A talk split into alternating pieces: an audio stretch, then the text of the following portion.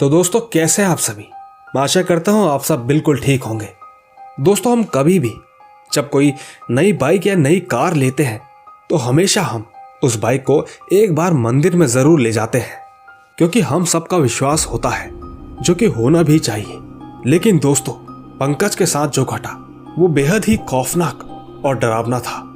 मैं चाहूँगा कि एक बार ज़रूर आप इनकी कहानी सुने, लेकिन कहानी सुनने से पहले अगर आप मेरे इस चैनल पर पहली बार आए हैं तो चैनल को अभी सब्सक्राइब करके बेल बटन ज़रूर ऑल पे कर लें।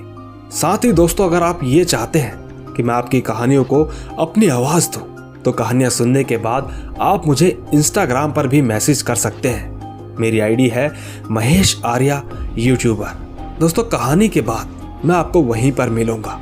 पर फ़िलहाल बिना देरी किए जल्दी से अपने अपने हेडफोन लगाएँ और शुरू हो जाए। मेरे यानी महेश के साथ।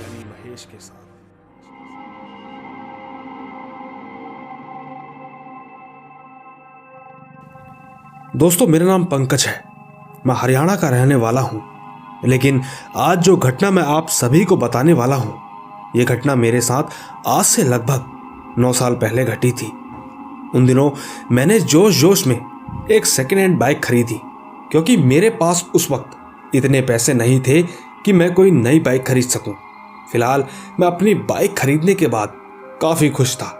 मैं खुशी खुशी माँ भवानी के मंदिर जाने वाला था। मेरे साथ मेरा दोस्त दीपक, जो कि मेरे काफ़ी करीब था, वो भी अक्सर मेरे साथ घूमता रहता था।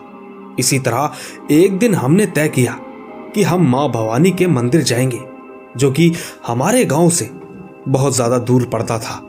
लगभग सौ किलोमीटर की दूरी पर जो कि हमारे लिए एक बहुत ज़्यादा दूरी थी। पर क्या करें? मुझे अपनी बाइक को वहाँ ले जाना बहुत ज़रूरी था। उस वक्त मैं कहीं भी जाने के लिए तैयार था। हम दोनों ने डिसाइड किया कि हम सुबह चार बजे अपने घर से निकलेंगे और फिर वापस शाम को चार बजे वहाँ से निकल जाएँगे। हालाँकि मैं वहाँ पर जाना तो नहीं चाहता था, लेकिन मेरी माँ ने मुझे इसके लिए काफ़ी ज़्यादा परेशान किया।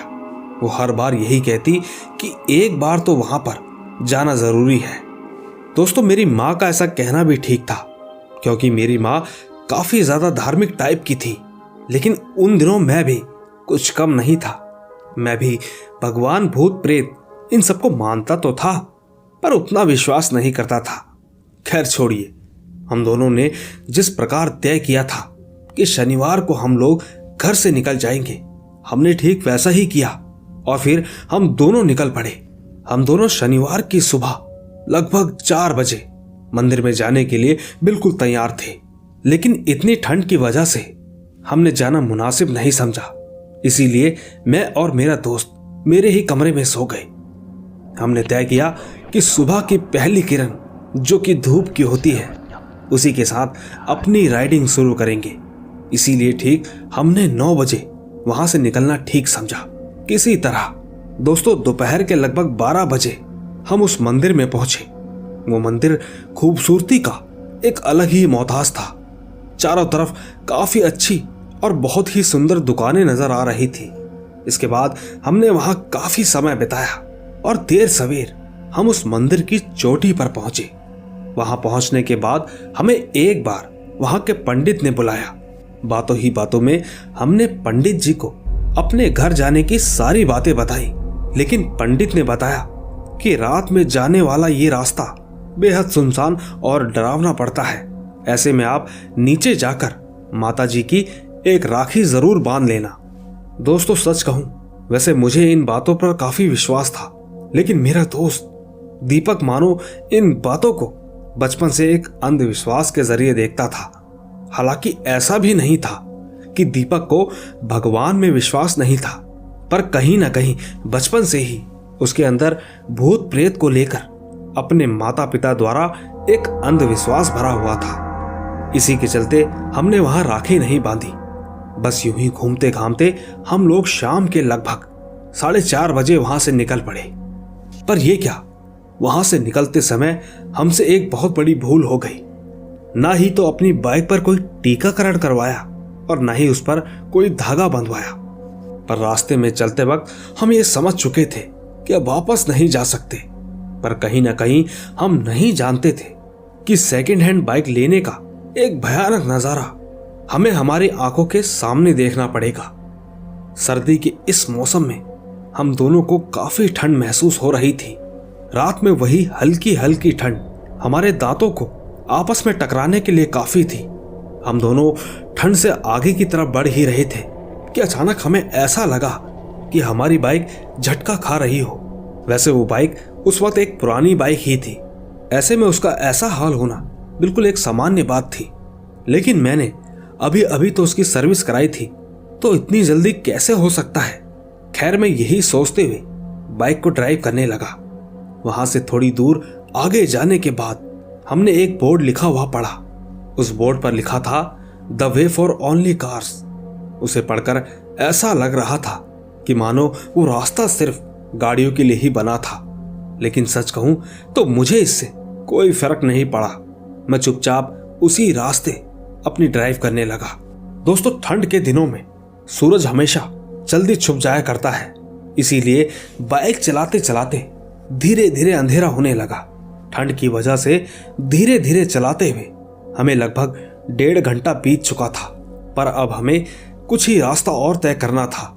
लेकिन चलते चलते तभी अचानक मुझे पीछे से एक आवाज़ आई, जो कि कुछ इस तरह की थी। अरे भाई, मुझे छोड़कर कहा जा रहा है? अरे रुक।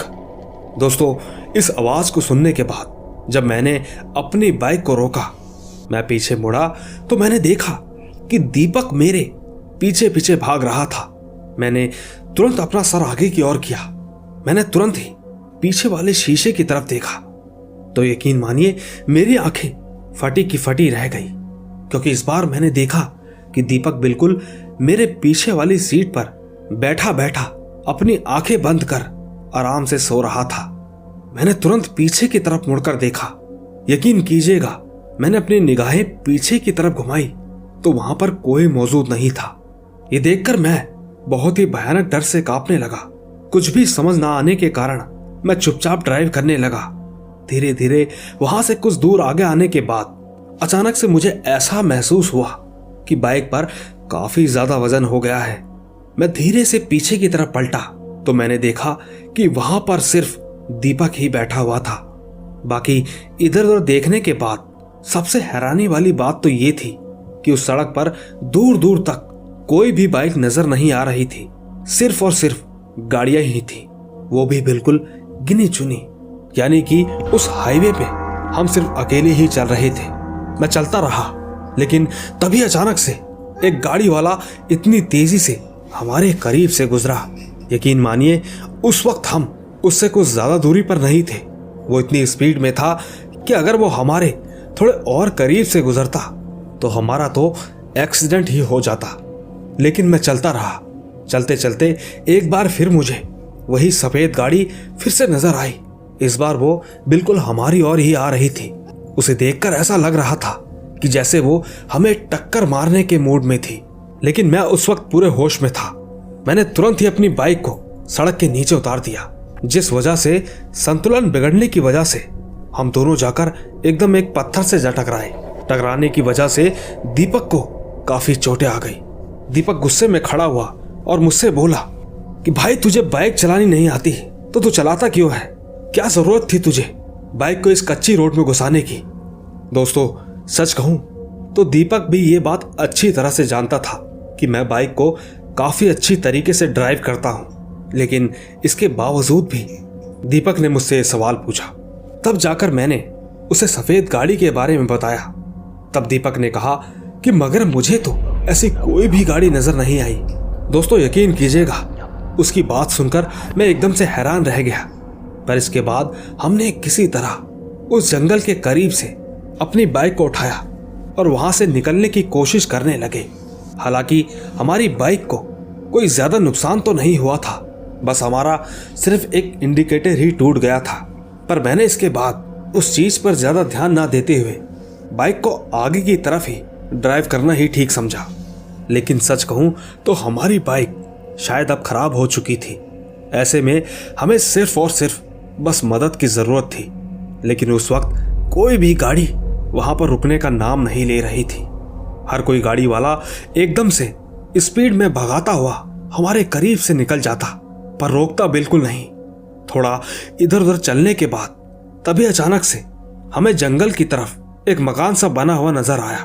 वो मकान देखने में काफ़ी अच्छा लग रहा था।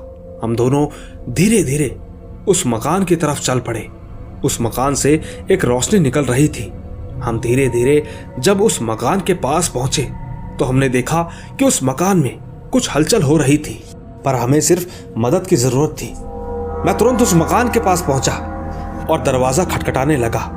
मैंने करीबन तीन चार बार उस दरवाजे को खटखटाया, लेकिन अंदर से कोई भी आवाज़ नहीं आई। ये देखकर मैं हैरान रह गया, क्योंकि वो मकान इतनी अच्छी तरीके से जगमगा रहा था, पर अंदर शायद कोई भी मौजूद नहीं था। ये सच में हैरान कर देने वाली बात थी। मैं कुछ करता, इससे पहले ही दीपक ने मुझसे कहा, अरे यार, तू पीछे हट। मैं खटखटाता हूँ। दोस्तों, दीपक ने उस दरवाजे को ज़ोर से खटखटाया, जिसकी वजह से दरवाज़ा एकदम से अंदर की तरफ़ खुल गया। उस दरवाजे के खुलते ही मैं एकदम से हैरान रह गया, क्योंकि अभी अभी तो वो घर काफ़ी शोर शराबे से भरा हुआ था और फिर अचानक दरवाज़ा खुलने के बाद ऐसी खामोशी सी कैसे छा गई? हम दोनों उस घर के अंदर जाते कि तभी अचानक से उस घर के अंदर से एक काली बिल्ली बाहर निकलती नज़र आई। उस बिल्ली की आँखें एकदम लाल और भयानक सी लग रही थी। सच कहूँ तो वो बिल्ली मुझे काफ़ी डरावनी महसूस हो रही थी। पर दोस्तों, मैंने हिम्मत नहीं हारी। मैंने दीपक को लेकर वहाँ से तुरंत भागने की कोशिश की। भागते भागते दीपक को ऐसा लग रहा था कि वो घर काफ़ी सालों से सुनसान पड़ा होगा। ऐसे में उस घर के अंदर बिल्ली का जाना एक सामान्य बात थी। लेकिन दोस्तों, अब जिस नज़ारे को दीपक देखने वाला था, उसे देखने के बाद उसे अपनी ज़िंदगी में भूत प्रेत पर विश्वास होने वाला था। उसके नज़रिए से उसे यह पता चलने वाला था कि उस दुनिया में उनका भी एक दर्जा होता है। दीपक भागते भागते एकदम से रुक गया। उसने कहा कि वापस वहीं चलते हैं। शायद कोई ना कोई वहाँ ज़रूर होगा। मैंने उसे कई बार मना किया, लाख मिन्नतें की, लेकिन वो नहीं माना। हम दोनों वापस उसी घर के सामने पहुँचे। वहाँ पहुँचते ही दीपक तुरंत ही उस घर के अंदर दाखिल हुआ। तो अचानक से उसने देखा कि उस घर के ऊपर से उसके सर के ऊपर खून टपकने लगा। इसके बाद जब दीपक ने अपनी निगाहें ऊपर की तो पाया उसके ऊपर गिरता हुआ खून एकदम से पानी सा बन गया, क्योंकि इस बार उसने देखा कि उस छत के ऊपर एक लड़की उल्टी लटकी हुई थी। उसके सर से लगातार खून बह रहा था, जो कि सीधा दीपक के सर पर टपक रहा था। दीपक एकदम से बहुत ही बुरी तरीके से घबरा गया। वो तुरंत ही जल्दी से भागता हुआ उस घर के बाहर निकल गया। उस वक्त उसका डर भी काफ़ी ज़्यादा बढ़ चुका था। मैंने उसे तुरंत कहा कि चल यहाँ से निकलते हैं। मुझे अपनी बाइक का पूरा ध्यान था, लेकिन हम उस बाइक से कैसे जाते, क्योंकि बाइक तो बिल्कुल खराब हो चुकी थी। पर मैंने उसे कई बार स्टार्ट करने की कोशिश की, पर बाइक तो मानो बेहद ही बुरी तरीके से खराब हो चुकी थी। किसी तरह हम दोनों भागकर हाईवे के पास पहुँचे। अब आप हमारी किस्मत समझे या कुछ भी, पर अचानक से हमारी पहली नज़र उस हाईवे के ऊपर एक बाइक पर पड़ी। वो बाइक हमारी तरफ़ ही आ रही थी। मैं जल्दी से भागता हुआ उसके सामने आकर खड़ा हो गया। उस आदमी को, मजबूरन बाइक को रोकना ही पड़ा। मैंने तुरंत ही उसे हमारे साथ घटी, पूरी घटना के बारे में बताया। हमारी बातें सुनकर उस आदमी ने हमसे कहा कि जरा उस घर की तरफ़ देखो। उसके इतना कहते ही जब हमने अपनी नज़र उस घर की तरफ़ घुमाई तो यकीन मानिए, एकदम से हमारे पैरों के नीचे से ज़मीन ही खिसक गई, क्योंकि हमने देखा कि वहाँ पर अब कोई घर मौजूद नहीं था। वहाँ तो सिर्फ़ एक कमरा बना हुआ था। उस कमरे के अंदर एक बहुत ही भयानक सन्नाटा पसरा हुआ था। देखने में वो किसी खंडर जैसा एक बहुत ही पुराना कमरा लग रहा था। पर शुक्र था। इसके बाद उस आदमी ने हमें बाइक पर बैठाया और फिर वहाँ से लेकर हमें अपने घर तक भी छोड़ दिया। दोस्तों, सच कहूँ तो उस दिन हमारी किस्मत का हाथ हमारे ऊपर था, वरना कोई भी बाइक वाला शायद ही उस रास्ते पर बाइक लेकर आता। दोस्तों, हालाँकि इन सब चीज़ों में मेरा काफ़ी नुकसान तो हुआ, मगर इसके बाद दीपक को भी इन सब चीज़ों में काफ़ी विश्वास होने लगा। यकीन कीजिएगा, आज वो इन चीज़ों से काफ़ी ज़्यादा डरता है। वैसे मेरा जो नुकसान हुआ, मुझे इससे कोई फ़र्क नहीं पड़ता, क्योंकि मेरी ज़िंदगी के आगे ये नुकसान तो कुछ भी नहीं है। ये बात मैं आपको इसीलिए कह रहा हूँ, क्योंकि आज 2021 में मेरे पास मेरी खुद की एक नई बाइक है, और तो और मैं इस बाइक और अपनी इस नौकरी के साथ काफ़ी खुश हूँ। बस इतनी सी ही थी मेरी ये कहानी। तो दोस्तों देखा आपने, ये थी पंकज की कहानी। दोस्तों हमारे साथ पंकज ने एक ऐसी दास्तान शेयर की है, जिसे सुनकर मुझे तो बेहद अजीब लगा। मैं बस आपसे इतना ही जानना चाहूँगा कि आपको इनकी कहानी को सुनकर कैसा लगा। अगर आपको इनकी कहानी जरा भी पसंद आई हो तो इस कहानी को लाइक, शेयर और कमेंट ज़रूर कीजिएगा, क्योंकि मैं तो आपको मिलता ही रहूँगा, ऐसी ही रोमांच भरी रहस्यमयी कहानियों के साथ। तब तक आप अपने और अपने परिवार का ख्याल रखें। चलता हूँ। Bye bye